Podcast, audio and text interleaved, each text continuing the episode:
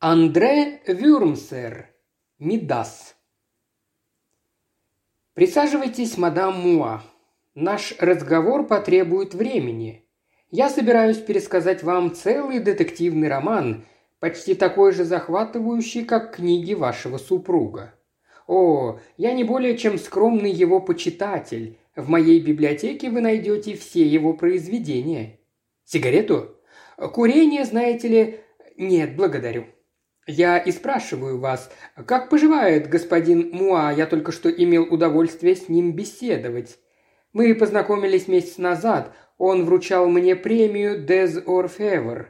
Как раз на банкете, устроенном в честь всего события я и опознал убийцу господина Дарсонкура. Неожиданная новость, не правда ли?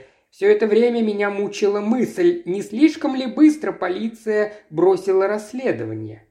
Почему я задавал себе этот вопрос? Боже мой, мадам, вы наверняка слышали о египетской царице Клеопатре, форма носа которой сыграла столь важную роль в истории. Так вот, вовсе не нос, впрочем, тоже заслуживающий внимания благодаря своей величине. Нет, не нос моего дорогого друга Эрнеста Муа, а его глаз, подмигнувший мне сквозь зубья вилки, сыграл не менее роковую роль. Какая связь? Самая прямая. Через несколько дней после убийства господина Дарсункура вы, потрясенные этой трагедией, отказались принять ничтожного журналиста, каковым я тогда являлся. Ваш малыш завтракал вместе с Анжелой, а я пытался что-нибудь вытянуть из нее. Так вот, я вдруг увидел, как очаровательное дитя прищурилось, глядя на меня сквозь зубья вилки. Я был изумлен. Ваш сын унаследовал эту странную привычку не от своего родного отца, а от второго мужа своей мамочки.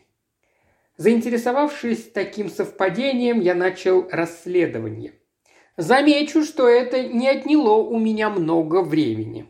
Господин Муа, это известно всем, родился в Бабель-Уэде.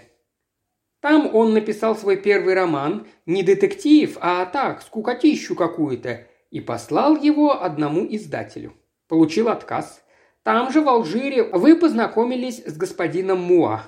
Вы с ним вроде бы Обручились? Нет-нет, мадам, я ни во что не вмешиваюсь, мне абсолютно безразлично, почему вы разорвали эту помолвку. По велению сердца или по настоянию отца, который считал жениха недостаточно богатым? Да, вашего папашу вокруг пальца не обведешь. Недаром он одним из первых сложил чемоданы и перебрался в метрополию, как тогда выражались. Вы вышли замуж за господина Дарсонкура – нашего генерального казначея. Я был знаком с ним, весьма посредственный тип, но судьба была благосклонна к нему, он сделал карьеру. Годика через два вам понадобилось ездить в Алжир на похороны дядюшки.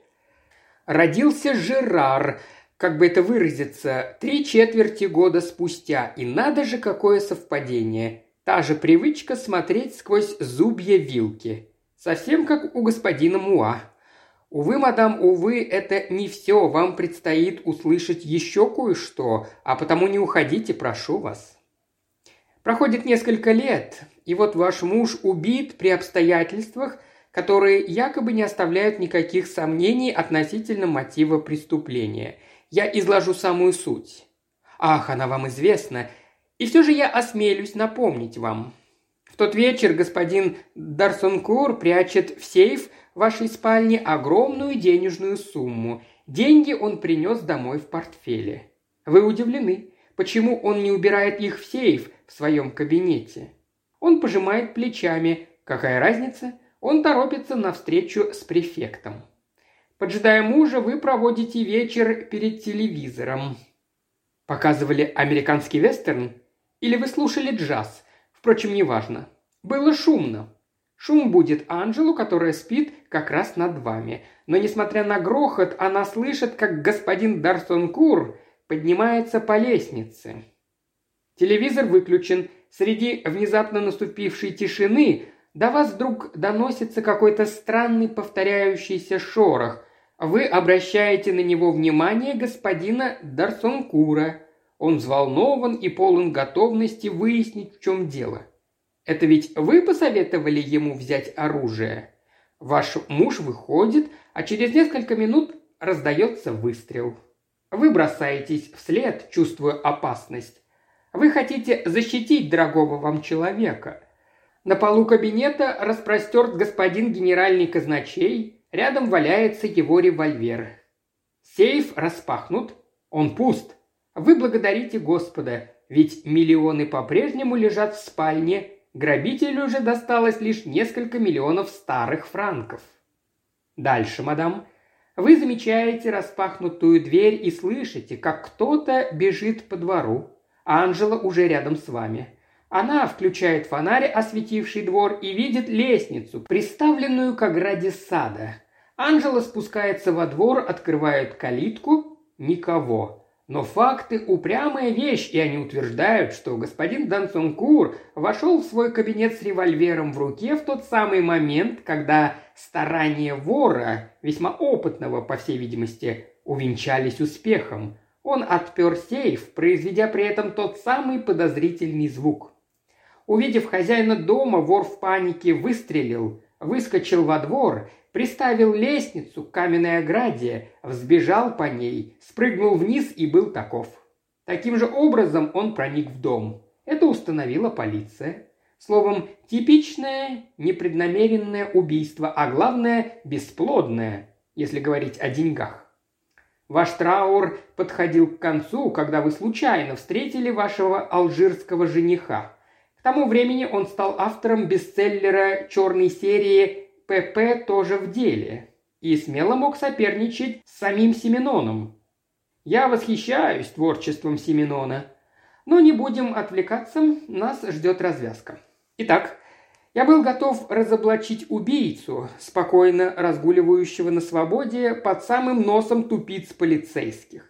Если бы не одно обстоятельство, а именно, в этом банальном преступлении у убийцы был помощник.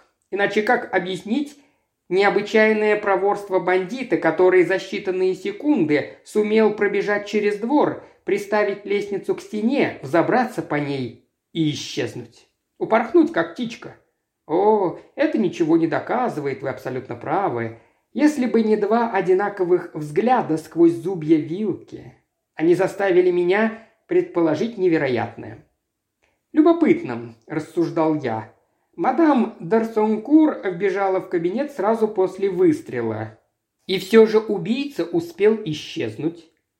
А что если он остался в доме, заранее подготовив ложные улики бегства?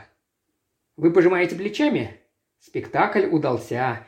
Он был подготовлен до прихода вашего супруга. Вы ничем не рисковали. Брошенный на пол револьвер, лестница у ограды, сонная Анжела, шум телевизора. И все же Анжела действительно слышала, как кто-то поднялся по лестнице, вошел в вашу спальню. Раздался выстрел. Вы бросились в кабинет мужа. Остальное уже известно. Самое загадочное во всей этой истории как вам удалось перенести деньги из сейфа, куда их на самом деле положил господин Дарсон Кур, в сейф в вашей спальне? Ведь именно так была создана видимость дерзко задуманной кражи. Величина спасенной суммы заставила всех забыть о происшедшем. Чувствовалась рука мастера. Опытные преступники умеют жертвовать частью ради целого. Это, кстати сказать, составляет и основу писательского искусства. «Открыть окно, мадам? Право, мой рассказ не заслуживает такого волнения с вашей стороны, да и построен он на довольно хрупкой основе сооружений из двух вилок. Не могу похвастаться тем, что и мне самому все ясно, поэтому мне захотелось побеседовать с человеком, которого я до конца дней буду считать своим учителем. Он принял меня вскоре после вашего ухода, да-да, мадам, именно моя машина стояла напротив вашего дома. Я решил поделиться с господином Муа сюжетом романа. Он был удивлен. «Уж больно деликатный, знаете ли, случай», – начал я.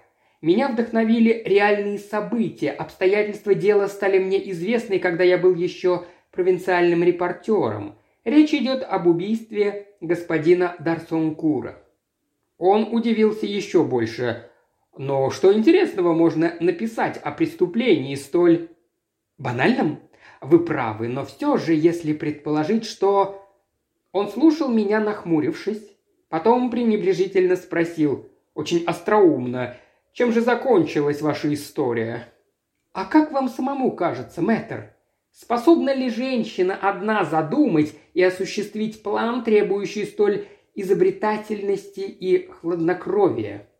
Нет, я считаю это невозможным, быстро возразил он, но я никудышный судья. В день преступления я находился с несколькими генералами в алжирской тюрьме. Мне это известно. Могу ли я просить вас об одолжении? Воспоминание об этой трагедии будет очень тягостным для жены. Повремените с романом. Я заверил господина Муа, что откажусь от своего замысла, если вы будете возражать. Он, казалось, успокоился. Показал мне книги по судебной медицине и криминалистике, коллекции судебных хроник, сочинения классиков, преступления и наказания Достоевского, похищенное письмо Эдгара По, тайну желтой комнаты Гастона Леру. Потом я увидел витрины, где красовались поваренная книга Ландрю, бритва Анри, дневник Лассенера. Вам, мадам, конечно же, известны имена этих знаменитых преступников. Не понимаю. Господин Муа вернулся к прерванному разговору. Что это вам вздумалось заняться таким старым делом? Я взялся за ручку двери. В подобных поединках, мадам, главное усыпить бдительность противника. Я ответил, что один мой знакомый следователь вновь поднял досье и перепроверил номера банковских билетов, найденных в сейфе мадам Дарсонкур. «И что же он обнаружил?» – рассеянно спросил господин Муа. «Это действительно были деньги, принесенные господином Дарсонкуром в портфеле». «Но это вполне естественно». «За исключением одной пачки», – добавил я после минутной паузы, которая еще накануне лежала в сейфе кабинета. Он подскочил. «Но это невозможно. Там было только содержимое портфеля».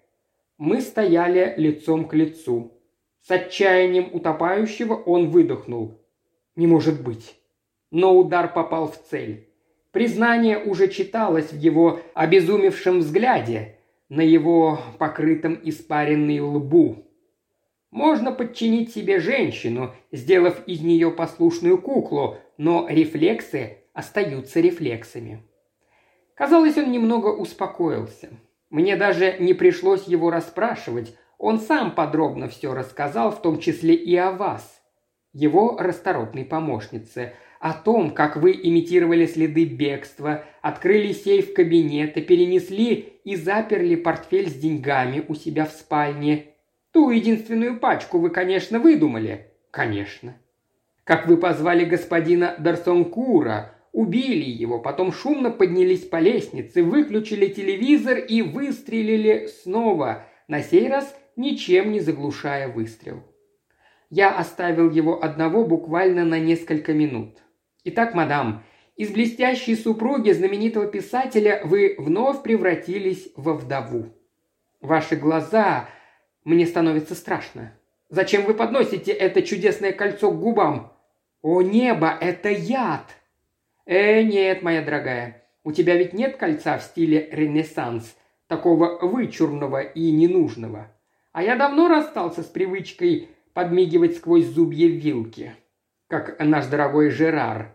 Тобой по-прежнему все восхищаются. Еще бы, ты жена знаменитого писателя, которого сравнивают с Конан Дойлом и Агатой Кристи. В начале века у ювелиров была такая поговорка «Что нужно для счастья?